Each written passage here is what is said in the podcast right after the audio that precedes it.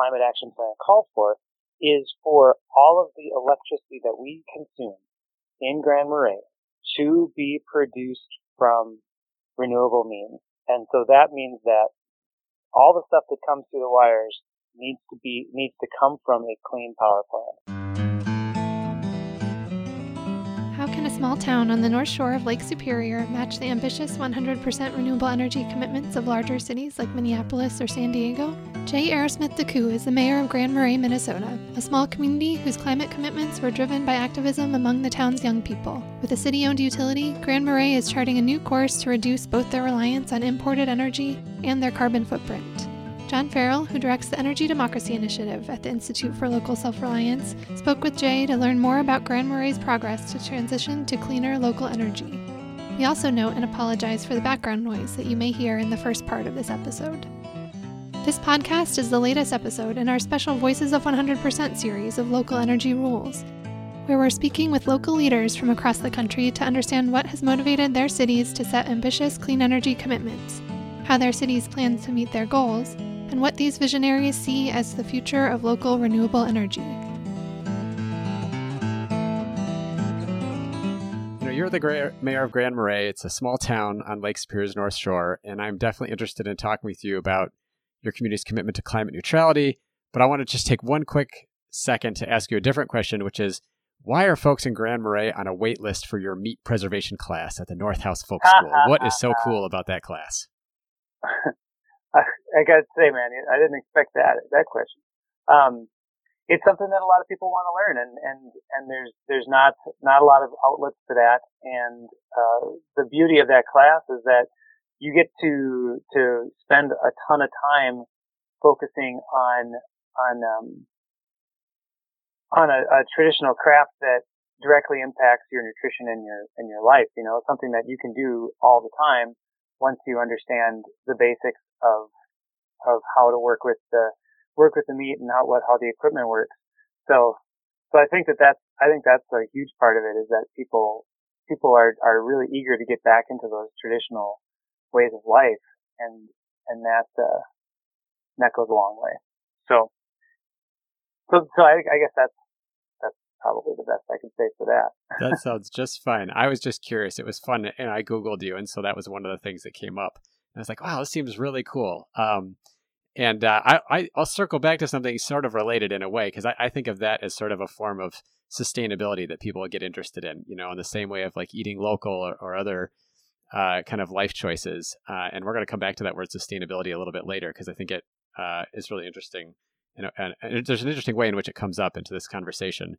Uh, but let's talk about you know something more topical and, and a question you probably were more prepared for, which is that uh, you know, the city of Grand Marais has made a commitment to being climate neutral by 2040, uh, and including from the draft climate action plan, 100% renewable energy by 2040.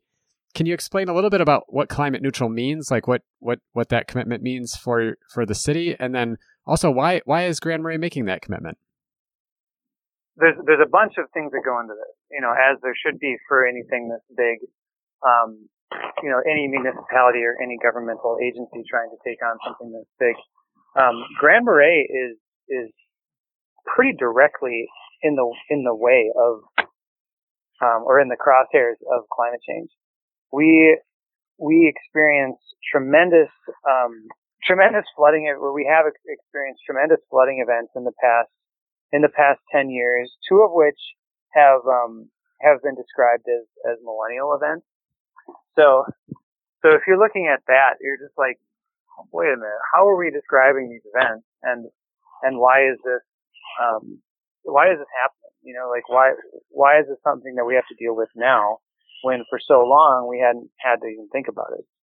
Um, so that's one of the things is that the government, the governmental structure is seeing this as something that we need to address as we move forward because because if we don't, then running the government is just going to get even more and more expensive because we we won't be able to we won't be able to to function in our downtown core area because the the downtown is going to be flooded.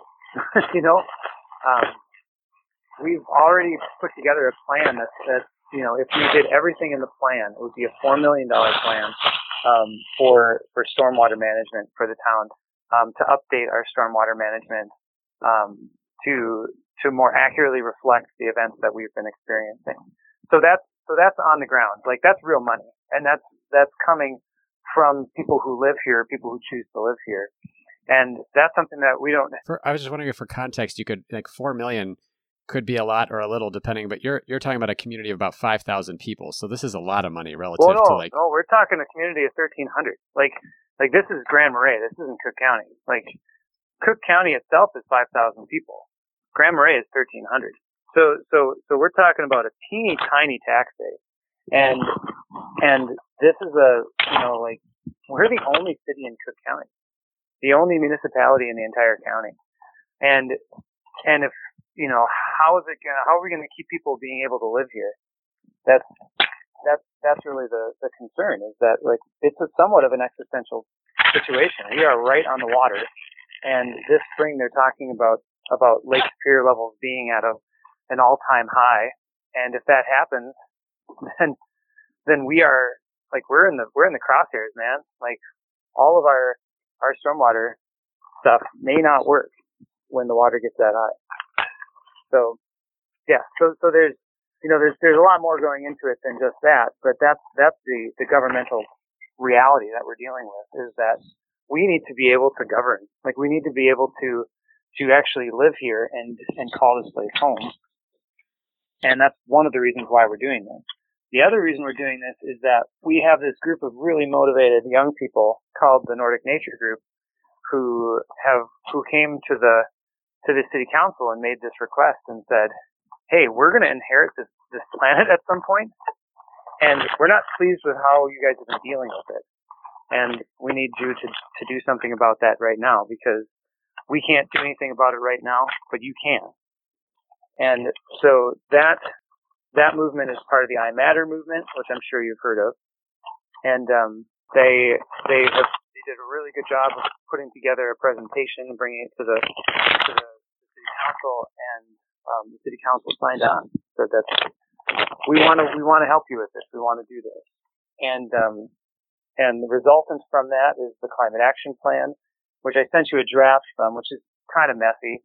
Um, we actually it's kind of nice that we did the, the our little interview today instead of yesterday because yesterday after the funeral I went to the public utilities commission meeting and and asked them if they thought that the draft climate action plan was moving in the right direction and whether or not it's something that that they would that they would promote, that they would get on board for.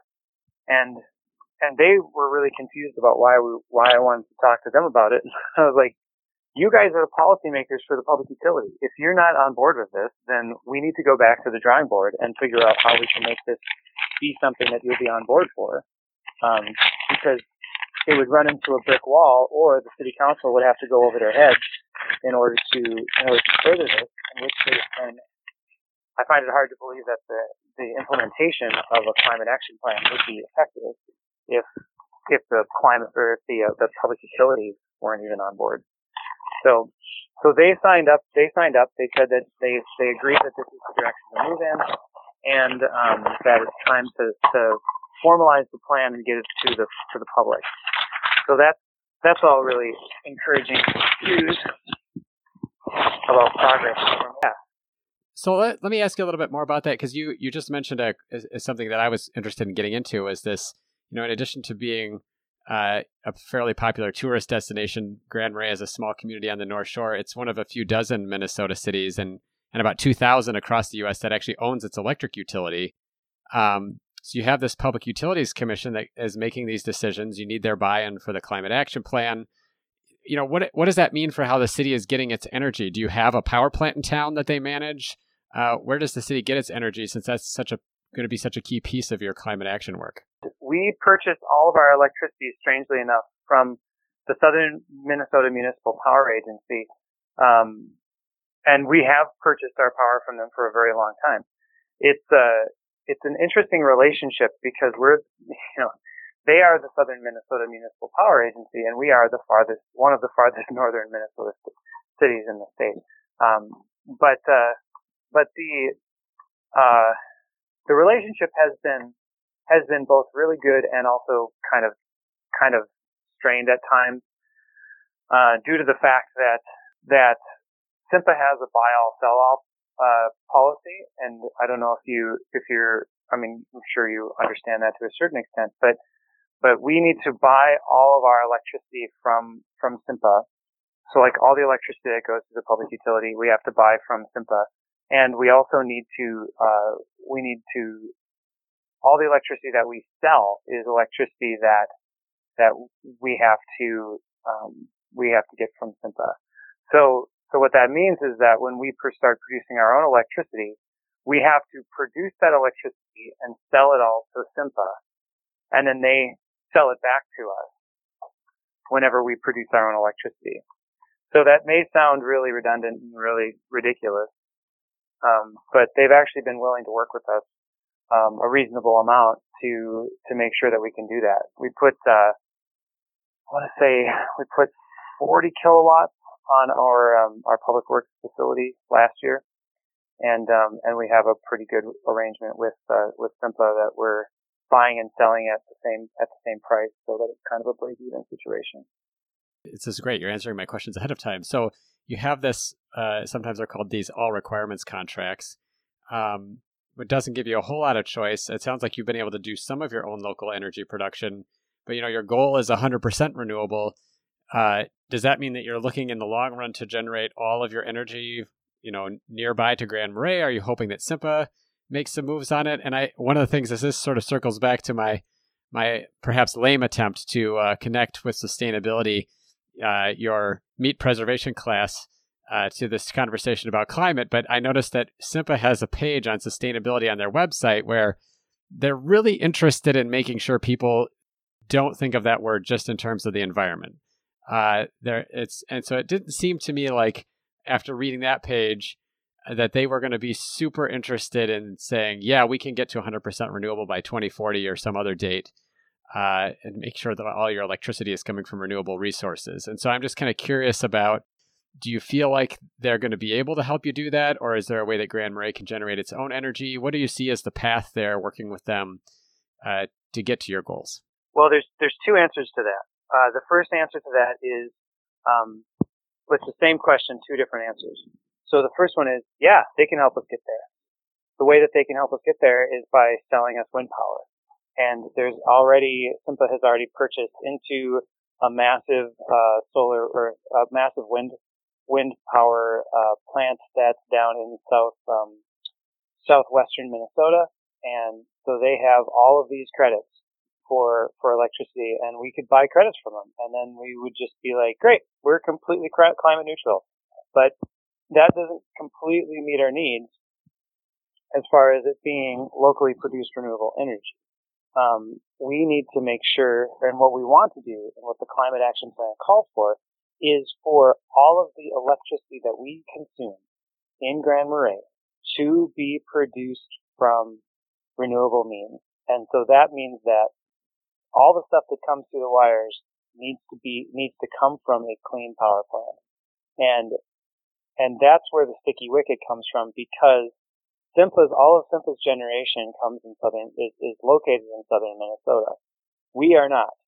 Um, the actual moving electrons that we consume are produced by other plants that are up here in northern Minnesota, and most of those plants are either natural gas or coal.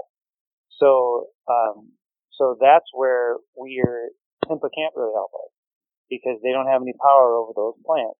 What we're hoping to do is we're hoping to to try and find some ways to lessen our requirements of electricity from outside sources which could be solar, could be, um, you know, limited hydro, could be wind to a certain extent.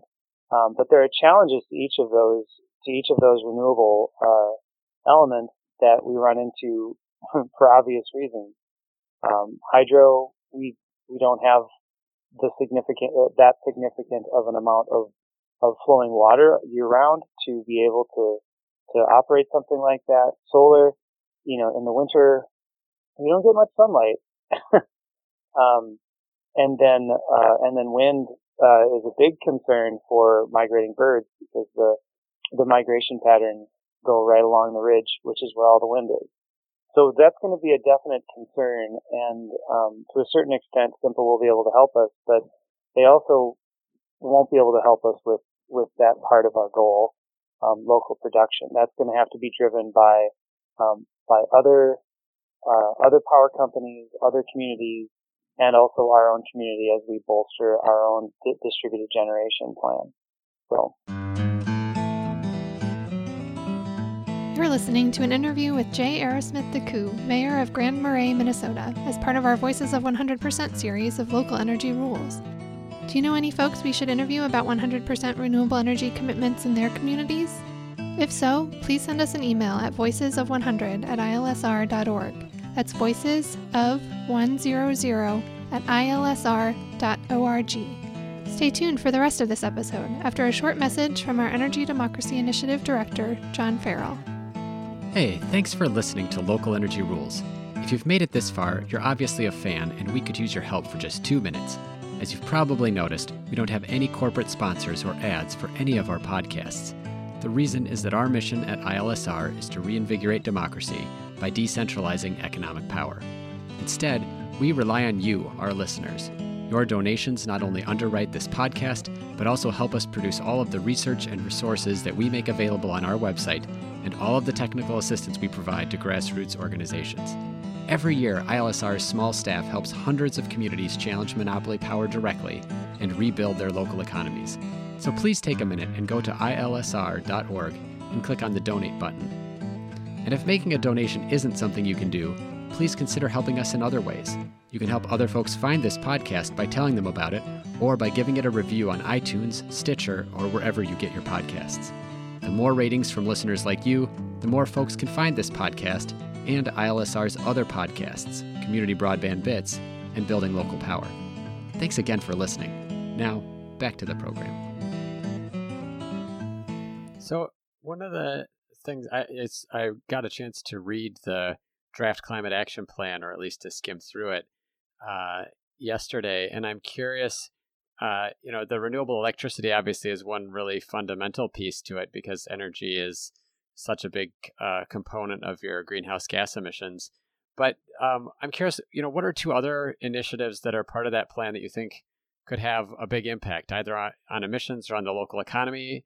Um, and and for example, do you have anything that focus on like low income folks? That's been a big part of other climate and energy work that we've seen. You know, either helping them save energy or you know get part, get to be part of a community solar array or, or, or something like that we have talked about community solar um, as a possibility and also you know there's been a fair amount of excitement in um, the different communities of faith up here too. Like church groups are actually interested in putting solar panels on their on their church buildings because these church buildings have these massive massive south facing roof lines. Um, uh, but we haven't been able to figure out how that works with the SMMPA contract um, because the churches just want to lease out their roofs, you know, and somebody has to own and operate that community solar then, and it can't be the city because we can't buy or sell from anyone other than other than SMMPA. So so that's that's kind of that's been kind of a a stumbling block, so to speak, uh, for trying to figure that out. Other parts of the plan that we've identified now, electricity is the biggest one. So, so that, that one, you know, is more than half of, of our total greenhouse gas emissions is our electricity consumption. Um, but then what we have is we also have, um, we also have transportation. Uh, and we're, this next year, we're putting in the first, uh, electric car charging uh, stations in the city.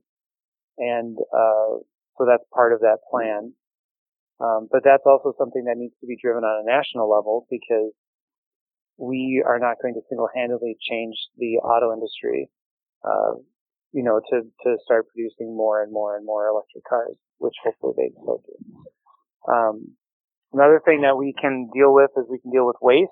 Uh, there has been talk about creating a composting uh, system here uh, in Cook County that would compost the majority of the organic waste that is produced, and that would reduce our uh, the amount of money that we have to pay for shipping our garbage down down the shore. Uh, little known fact: there is no garbage dump in Cook County.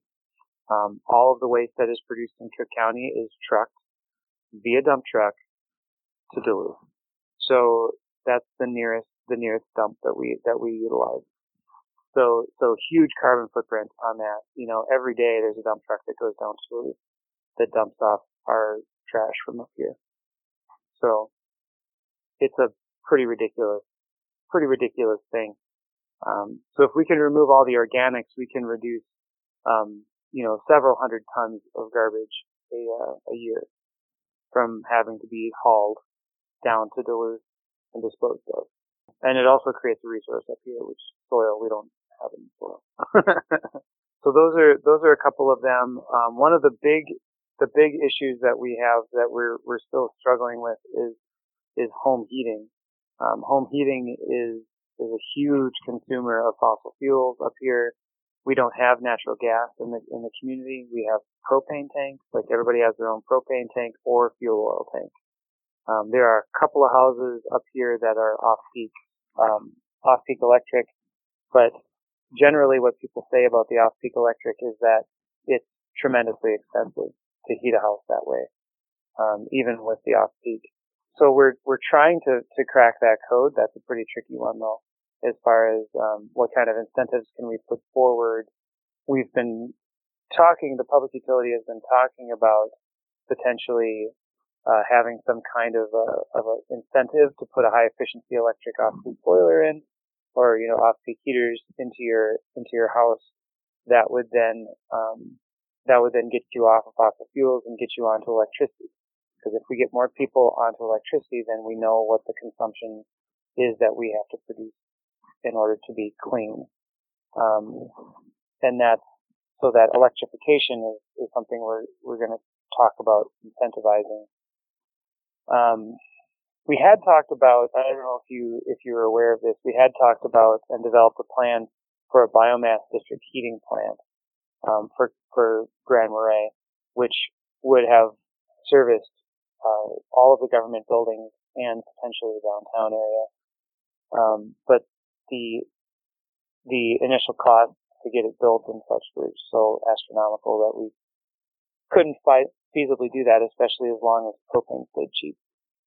So, um, do you guys?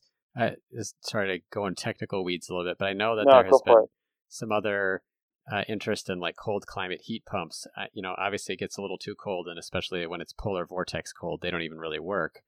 Uh, but for most of the year round, they can do heating and cooling, and they also, I believe, can be used for hot domestic hot water.